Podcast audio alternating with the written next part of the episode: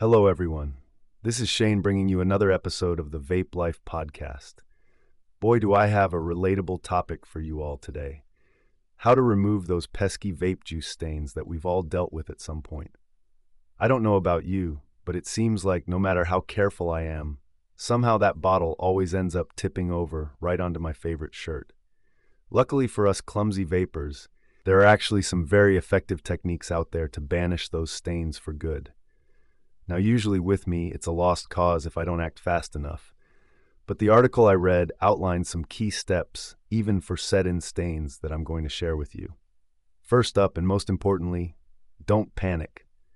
I know, easier said than done when you've got a big blue splatter staring up at you. But take a few deep hits and then get to work with some dish soap.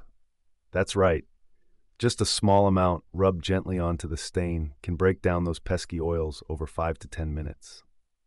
Next, get that sucker in the wash. Warm water and your regular detergent do a great job of lifting the dissolved oils out of the fabric.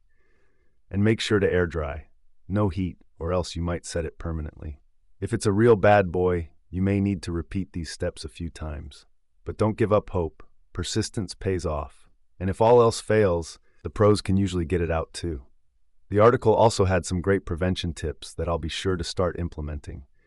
Things like refilling over the sink or adding some extra care when dealing with those low VG juices. Anything to avoid ending up in stain disaster mode in the first place. Well, folks, I hope these strategies help get you and your clothes back to looking fresh again. Let me know if you have any other staining war stories or questions. Until then, Happy vaping and stain fighting.